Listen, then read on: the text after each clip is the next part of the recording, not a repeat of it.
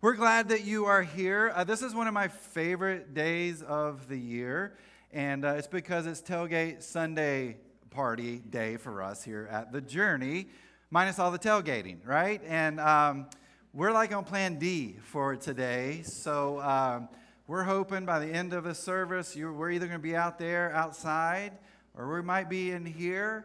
So uh, just just stay with us. All I can tell you is that our team has worked endlessly to make this a fun day, no matter what happens. And so we're hoping that we can still go outside. But if not, uh, we've got a plan in place, and we'll tell you exactly what that's going to look like. But but part of the reason that I love this day is because this is a day where you figure out the people that you're really going to like at the journey, and the people you're really going to hate, right?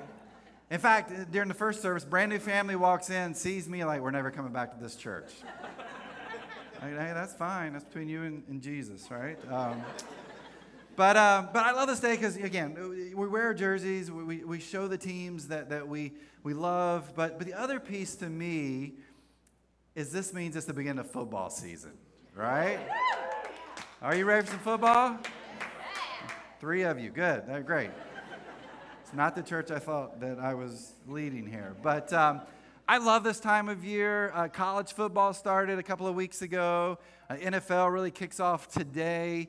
Um, and, uh, and, and the thing I love about this is that for some of you, you're not going to see your spouse on the weekends for the next five months, are you? And if you're, you're like, that's okay, I'm good with that. Um, that there's others of you, you're going to come on a Sunday morning and you're going to be on your phone the whole time because you have a fantasy football team or, like six of them, and um, you actually think you run a real football team. And so you're so engaged with that, you don't know how to separate that. And we have counselors, we can help you through that and get you to a, a better place in, in your life. But, but if, you, if you love sports, but if you love football specifically, the, the thing about it is right now, no matter how terrible your team might be, like you think that you can still vie for a championship this year, right? There, there's, there's still this hope that, that you have in this moment that maybe, even though everybody says our team is terrible, maybe this is our year. And so you, you, you do this and you celebrate and, and you wish this and you have this hope, like so many others, for your particular team.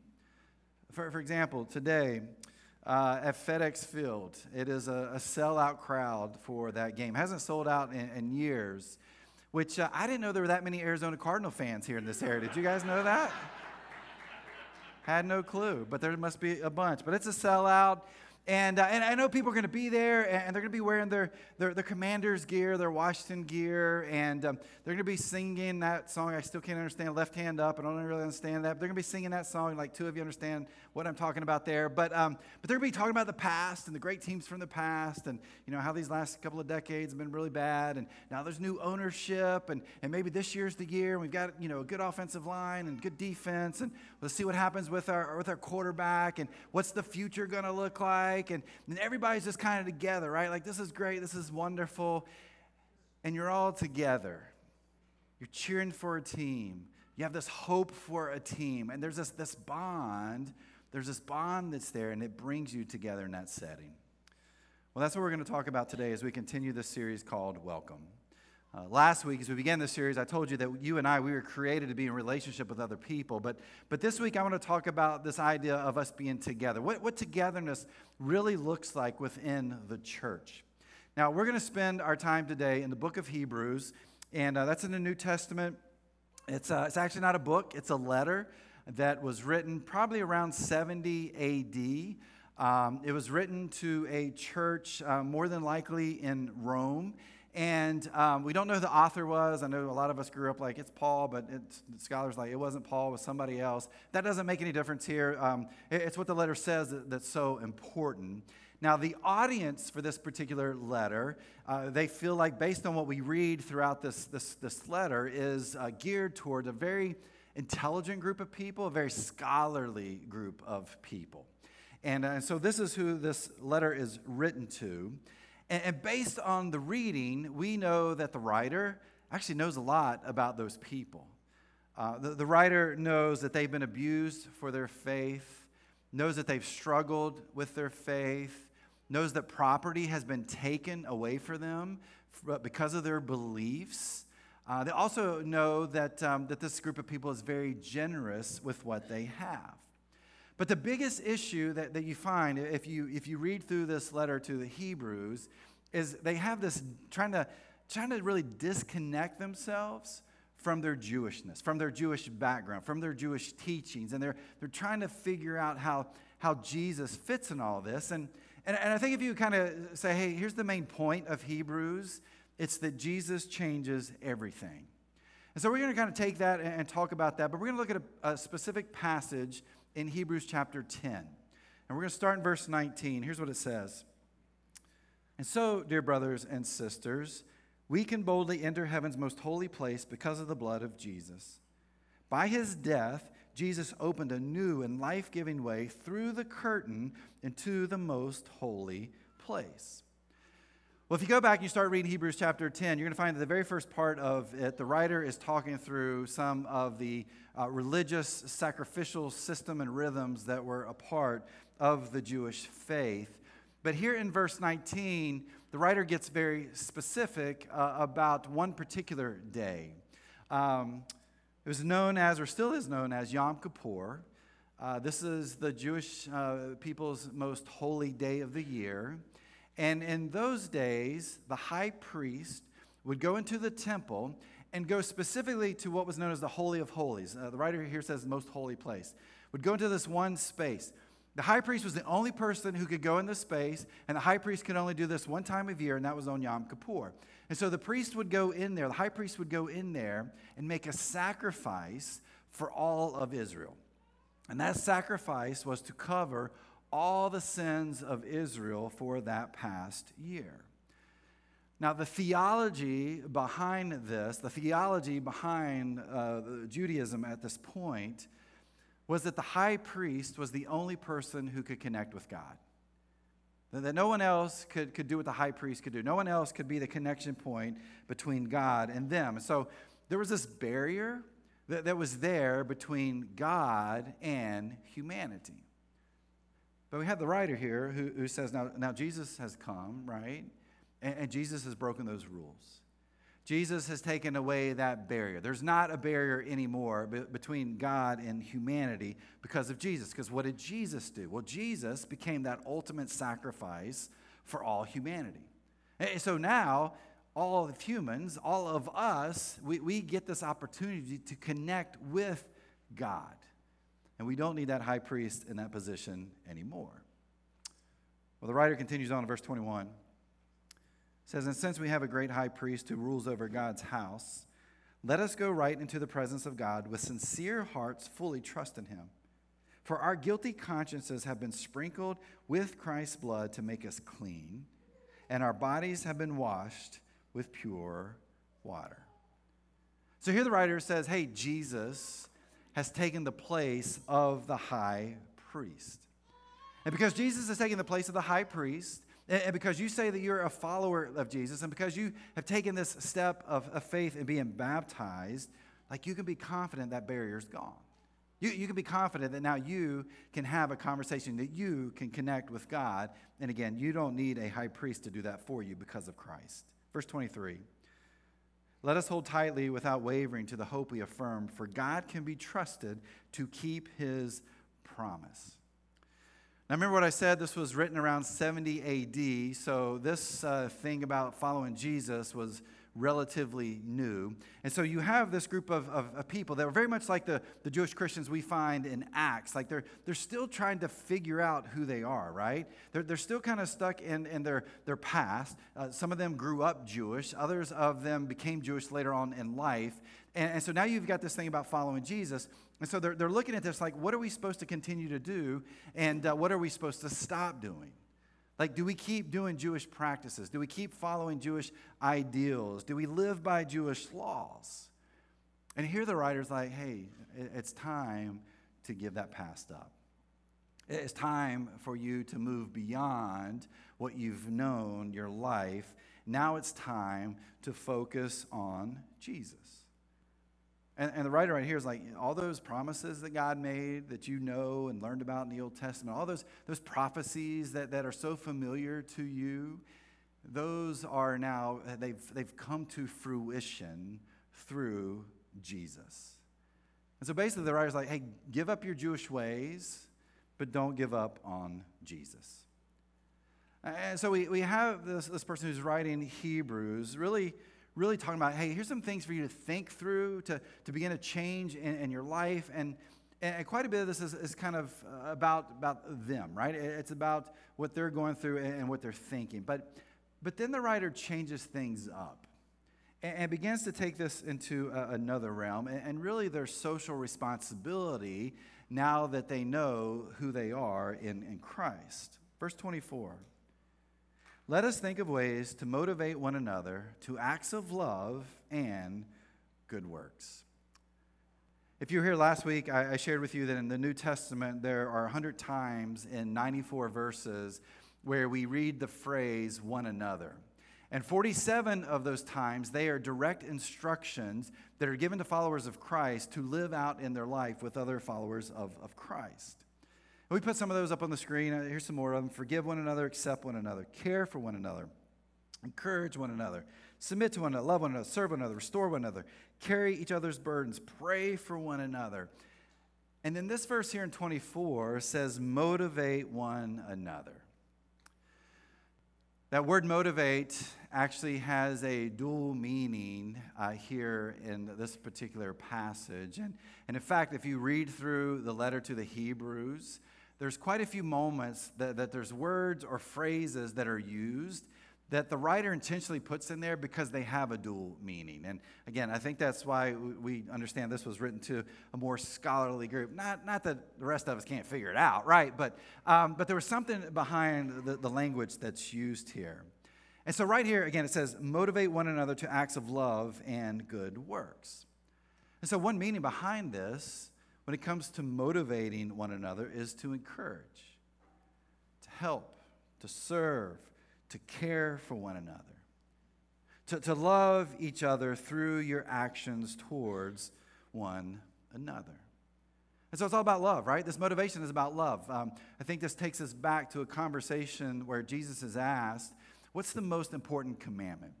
And Jesus' response is here's what you need to do you need to love God with all your heart, soul, and strength. But doesn't stop there, right? And then he says, Love your neighbor as yourself. Now, there were 613 laws and commandments that the Jewish people were required to follow. And Jesus just says, love God and love people. You're like, well, that's, that's not a whole lot of commandments that we're supposed to follow. Why would God, or why would Jesus say that? Well, it's pretty simple. Jesus is like, hey, if you love God with all your heart, soul, and strength, and you love your neighbor as yourself, do you know what that's going to encompass? All of those other laws. And so for you, it's important to love God and to love people. And so, so when Jesus says, love your neighbor, and, and then we go back here to verse 24 and it says, motivate one another. Loving someone means when they need encouragement, you encourage them. Loving someone means that when they need to be cared for, you care for them. Loving someone means when they're hurting, like you stop and you listen and you support them. That's what loving your neighbor is all about. And, and so when we see that word motivate one another, that's one meaning that the writer intends. But there's another one. There's a secondary meaning here. Uh, but depending on the translation, maybe you've read of this scripture here. It may say provoke, it may say spur, it may say stir up. The actual Greek word is incitement. And, and, I know when I say, hey, pray for one another, encourage one another, care for one another, some of you just tune out, don't you? And then I say, provoke and stir and incite, and you're like, that's my spiritual gift. You got it. And you live your life that way. Let me just tell you, that's not spiritual. That's not a spiritual gift. Okay? You think it is, but I promise you, it, it is not. Here's what this means. It means when someone is hurting themselves because they're making poor life decisions, like pulling for the commanders, you are there to save them right? You're there to help them and change them. No, what it really means, I heard that, is loving one another just doesn't happen. The loving one another means you work at it. And sometimes it even means that you provoke other people. And what I mean is you provoke them to think about the decisions that they are making, the actions that they are taking, the words that they are saying. Oh, by the way, the things that they are posting on social media. Like you're challenge them in good and healthy ways. But let me be very specific here because I think this is important that you do this in the context of the church, okay? Doesn't mean that after today, after our party, you go to the uh, Target over here at Springfield Town Center and you're like, hey, I'm going to provoke you because you're not doing what you're supposed to be doing. And you don't know that person. That's not what we're talking about. We're, we're talking about it in the context of the church. And, and even take that a step further, that we mean that, or the, the, the writer here means that in the context of, of deep connections and relationships with other people. And so, as you kind of think about what we've just read here, these verses, they're a reminder to us that that barrier's gone, right? That barrier's gone because of the gift God sent in Jesus. And Jesus came to be that sacrifice, not just for the Jewish people, but for all of humanity. And because of this gift, and, and God showed uh, uh his love for us through this gift, we're called to love God, and we're called to love God through, through Jesus, which means now we live this out in our lives.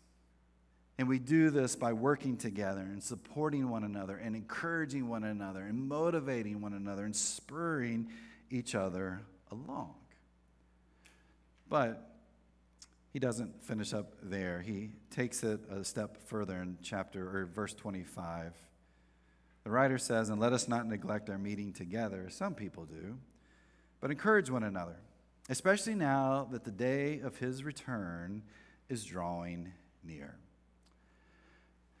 Maybe you grew up in a, in a church environment where they taught you that, um, you know, my faith is, is personal. My, my faith is about my relationship with Jesus. And maybe you've even heard people say this, and I know I've heard it quite often I don't need the church to be a Christian.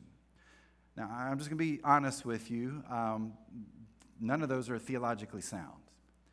Um, that, that as you, you think about that, we don't, we don't read that in Scripture.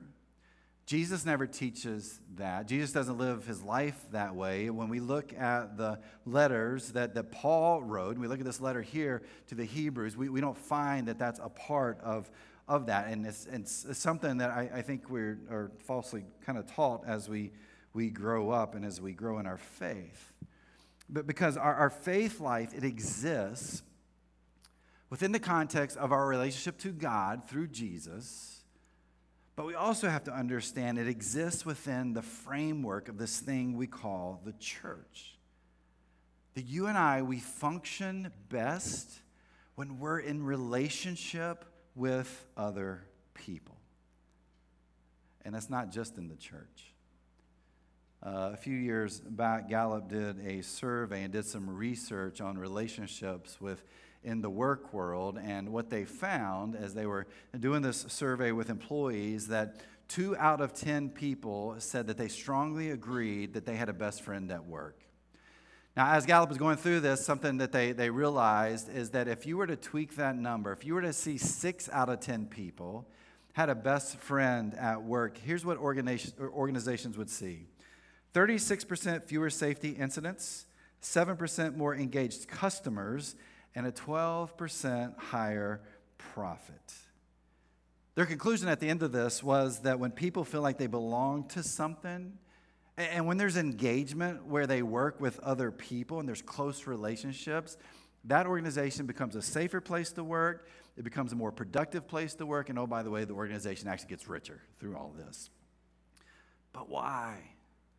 It's because there's a connection. It's because there's a relationship. It's because there's a bond between other people that you work with. I mean, Gallup didn't just find this out. I mean, Aristotle actually knew this. And, politics, Aristotle writes man is by nature a social animal. Anyone who either cannot lead the common life or is so self sufficient as not to need to, and therefore does not partake of society, is either a beast or a god. So if we look at this research that Gallup did, and we see that relationships with other people in our work world are important to our work. If a philosopher like Aristotle looks around and says, hey, you need relationships or you're a beast. And then we read this letter here to the Hebrews where where the writer says, hey, you need to make sure you are gathering together. Then maybe those of us who say that we are followers of, of Jesus can begin to live out our faith and put those actions into place in this thing that we call the church. If we go back to the audience of Hebrews, scholars believe this may have been a uh, splinter group from a larger church there in the area of Rome. And uh, could have been various reasons. One, it could have been that this church just needed to multiply. They didn't have space anymore. And so they were like, hey, you know, we send these people off and you live over there, go do that. Uh, it could have been that they were at this place like, hey, you know what? we can do church better. You know, we, we, got better teaching, we can do better singing, we have better kids' classes. And so we're, gonna, we're just to go do our own thing. And, and maybe that's the case. Um, I'm going to go with number three because this was a, a scholarly group of people. I, I, think they were probably like, hey, we're not getting fed here at this church. And so we're going to go feed ourselves and go do our own thing, which, again, that's a whole sermon series in, in itself. And, uh, and I, I'm guessing that this is probably more in line with that here. But the writer goes to this group, whatever may have been the case, and says, Look, you are neglecting, some of you there, you're neglecting your time together. And for this writer, that was a serious problem. It was a serious issue. It was a weakness in their lives, it was a weakness in their faith. And the writer's like, I'm sorry, but you can't separate the two. You, you can't separate your faith from living it out within the church body. Again, you have to do this together. And for this writer, it wasn't about control, it wasn't about power over people. It was so the church body could live out these one another's with each other. To care for, to stir, to pray, to help, to provoke, to motivate. Like you can't do those things alone. The practice and the context of the church. But I think there's one other piece to this for the writer. And it's that if we isolate from people, we will isolate from God. Like, like it's not just that you, you go and do this alone, but when you start to do it alone, you actually step away from, from God. You step away from that connection to, to Jesus. Uh, I, have been in ministry for 25 years. I grew up at PK. My, my dad was a pastor since the, basically the day I was born. And so my, my whole life has been in the ministry world. And so I've had um, many ministry friends, and of course, still do. But um, there have been quite a few instances where friends of mine have, have moved on from, from ministry. And uh, various reasons uh, worn out, burnout, just tired, not having good boundaries in place. Uh, maybe it was the pay or, or, benefits, and they felt like they could they'd do better in, in the, uh, the world outside of ministry. Uh, for quite a few, it was relationally related, that they had really good, close friendships with people in their church went on vacations with them, and um, I thought there was a, a, good relationship there. And then one day uh, they said something up from on stage, and a good friend would say, "Hey, can you help me understand?"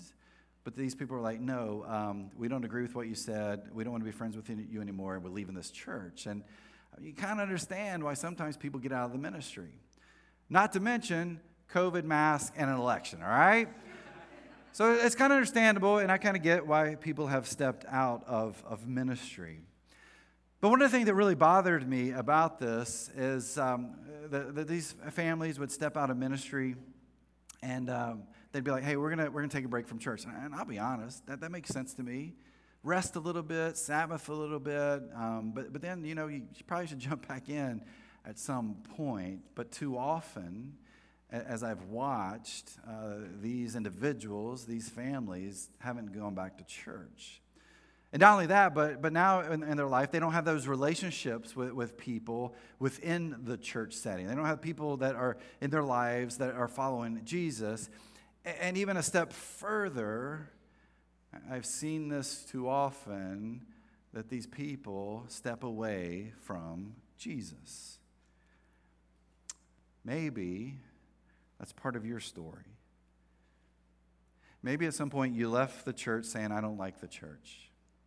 There's too many hypocrites, too many people that think they're perfect. The only thing the church wants is my money. And you know what I'm going to do? I'm going to do this on my own. I, am going to leave the church because I don't need the church. It's just going to be me and Jesus. We're going to do this alone. But here's what I will tell you if you took those steps in your life, and again, maybe some of you have done this, you've gotten to a place where you've stepped away from the church, you've stepped away from other followers of Christ, and I bet you've stepped away from Jesus too. Now, thankfully, something has happened and you're here in this place. You're like, I'm going to give the, the church a, a, second try. We, we love that. We, we want to be that kind of church here at the journey. But, but let me agree with you. You'd be right about the church. Because in the church, there are a lot of hypocrites. And, and in the church, there's a lot of people who think they've got it all figured out and are perfect. And in the church, we do want your money. And so you can Venmo us at Journey Nova. yeah, make sure you do that. I'm not really sort of maybe kidding there. But, um, but can I tell you why you're right about that? Because you're not really any different. And can I tell you why else you're right about that? Because I can be a hypocrite often too. And there are times where I feel like I've got it all figured out and some other person doesn't. Because we're a bunch of imperfect people. And some of you, you can say, Yep, I'm a hypocrite, and, and I think I've got it figured out in my life too. But here's the deal I think for many of us, you know what we're trying to do? We're trying to follow Jesus. And it's not really that easy. And you can't do it alone, you have to do it together. You have to be in relationship with other people. We are called to love God and to love people. And we do those within the setting of the church, that we are putting our faith into action in this place. Faith is not to be lived in isolation, it's lived to be in relationship with other people.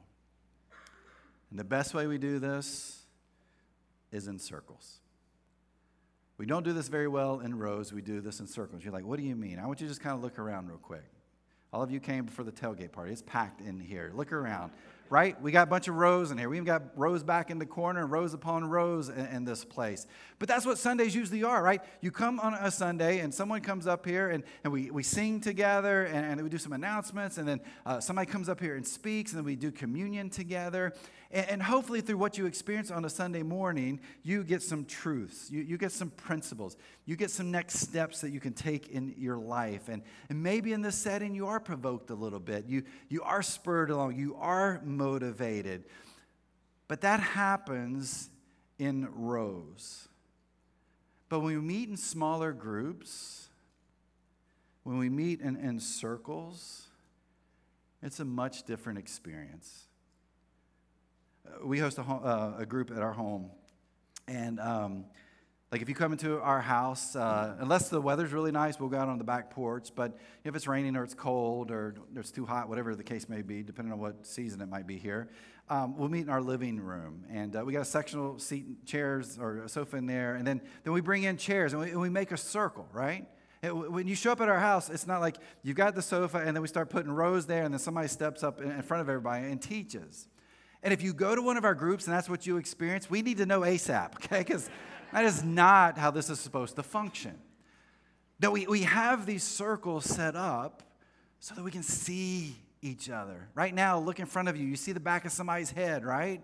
Or maybe you look over them, maybe you can't see anything. I don't know what the case may be for you, but but you see people's faces, you see their emotions, you get to hear their words, and that's the power of meeting together in circles. And so let me share with you why we think circles are so important here. First off, circles are where we put truths from Sundays into practice.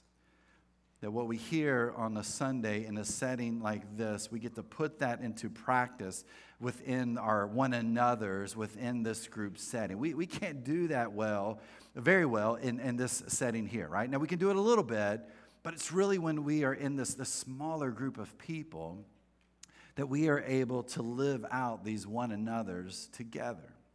That we can live out those truths and principles and next steps that we talk about on a Sunday. In fact, this year, this is the first year we've done this, uh, all of our neighborhood groups are going to be doing sermon based material.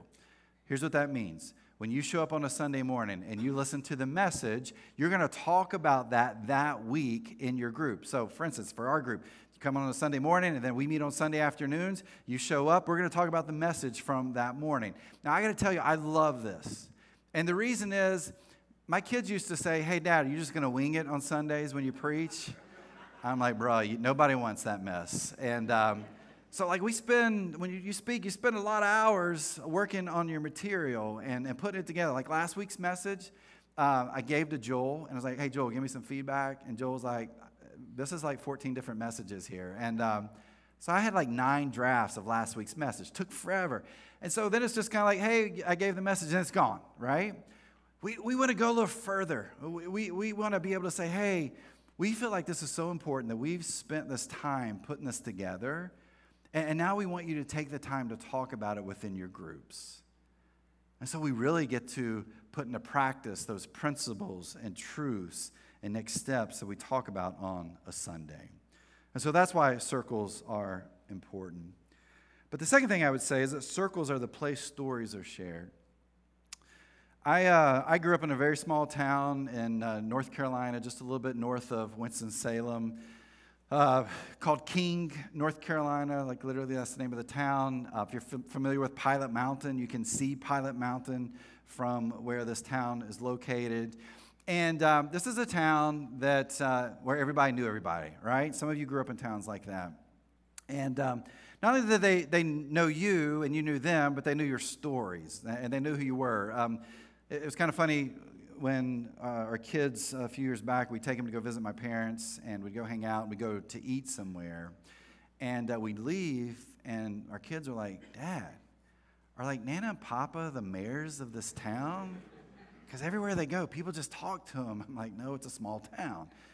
And if you grew up in a small town, you know there's some good things about that, right? And some terrible things because they know your story and you know their story outsiders would come in, and uh, if you were there in town, like you would know the outsiders pretty quickly. Again, if you grew up in that, you understand this. And, uh, and they'd stop and like, y'all ain't from around here, are you? Where are y'all from? And a lot of times people just run because they were afraid they didn't know what they had just gotten into. But, but the reality is they were just trying to meet. They were just trying to know, like, hey, your voice doesn't sound like my voice. Believe it or not, I used to have a really thick southern accent, and every once in a while it'll pop up, but thankfully I had some kids in New Jersey I was working with that used to make fun of me all the time, so that kind of changed. But, um, but man, when, you, when you're there and your accent is different, people know. And part of it is because they know the people that are there, they know the stories are there. And yet, here we live in a place, as I talked about last week, that is full of lonely people. We are the number one region in the United States for loneliness. And we are lonely and we don't know people because we're not from here, right? in fact, here's what I want you to do. I love doing this. I want you to raise your hand if you grew up here, when I mean Northern Virginia, maybe DC, just a little piece of Maryland there. We'll, we'll keep a little bit of the Maryland area. Um, but if you grew up here, would you raise your hand right now? Yeah, we're not from here, are we? We're from California. We're from Puerto Rico. We're from Great Britain. We're from Africa. We're from Oregon. We're from Oklahoma. We're from King, North Carolina. And you know what all of us bring together? We bring our stories. We, we bring our life lessons. We bring our experiences. We bring our struggles. We bring our celebrations. And in these circles, we get to share our stories and we get to hear the stories of others. And who knows, maybe the people that are in your group right now, that you get to hear their story and you get to be a part of their life, they may end up being your friends for a lifetime. And so, circles are a place that we share our stories. But then, lastly, I would say circles are where transformation takes place. Uh, back in 92, uh, this church, that had a different name at the time, actually birthed a daughter church up in Chantilly, Virginia, that's still there, New Life Christian Church, doing very, very well. And um, from 2005 to 2010, I actually worked at New Life.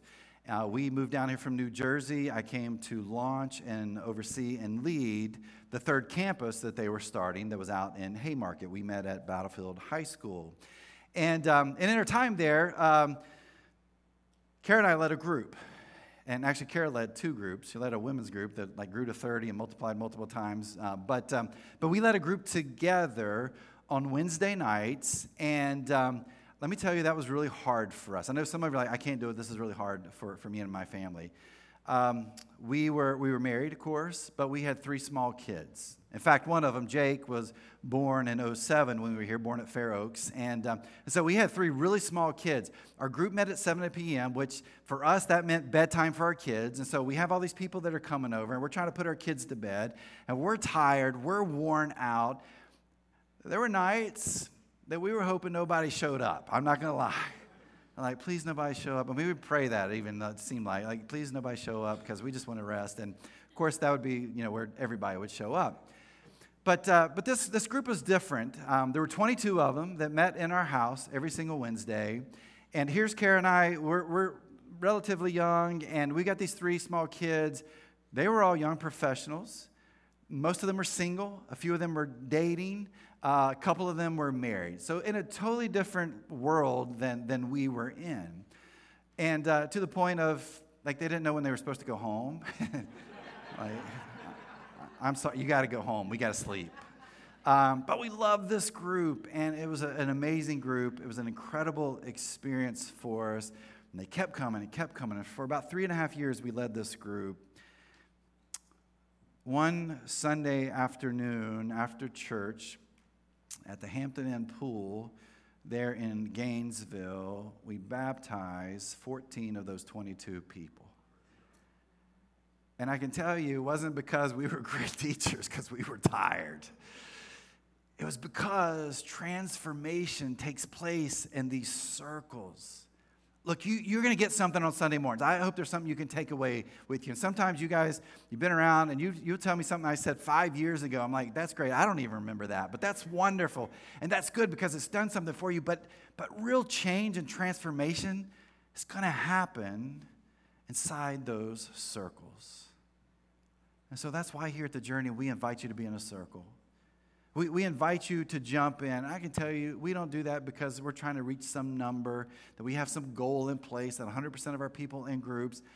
I don't care about that. I want to see life change happen. I want to see transformation happen for you, and I still want to see it in my life. And that's not going to happen very often in rows, but it'll happen over and over again in circles. And so we invite you to jump into a circle. If you've got our app, the Church Center app, you can touch groups at the bottom.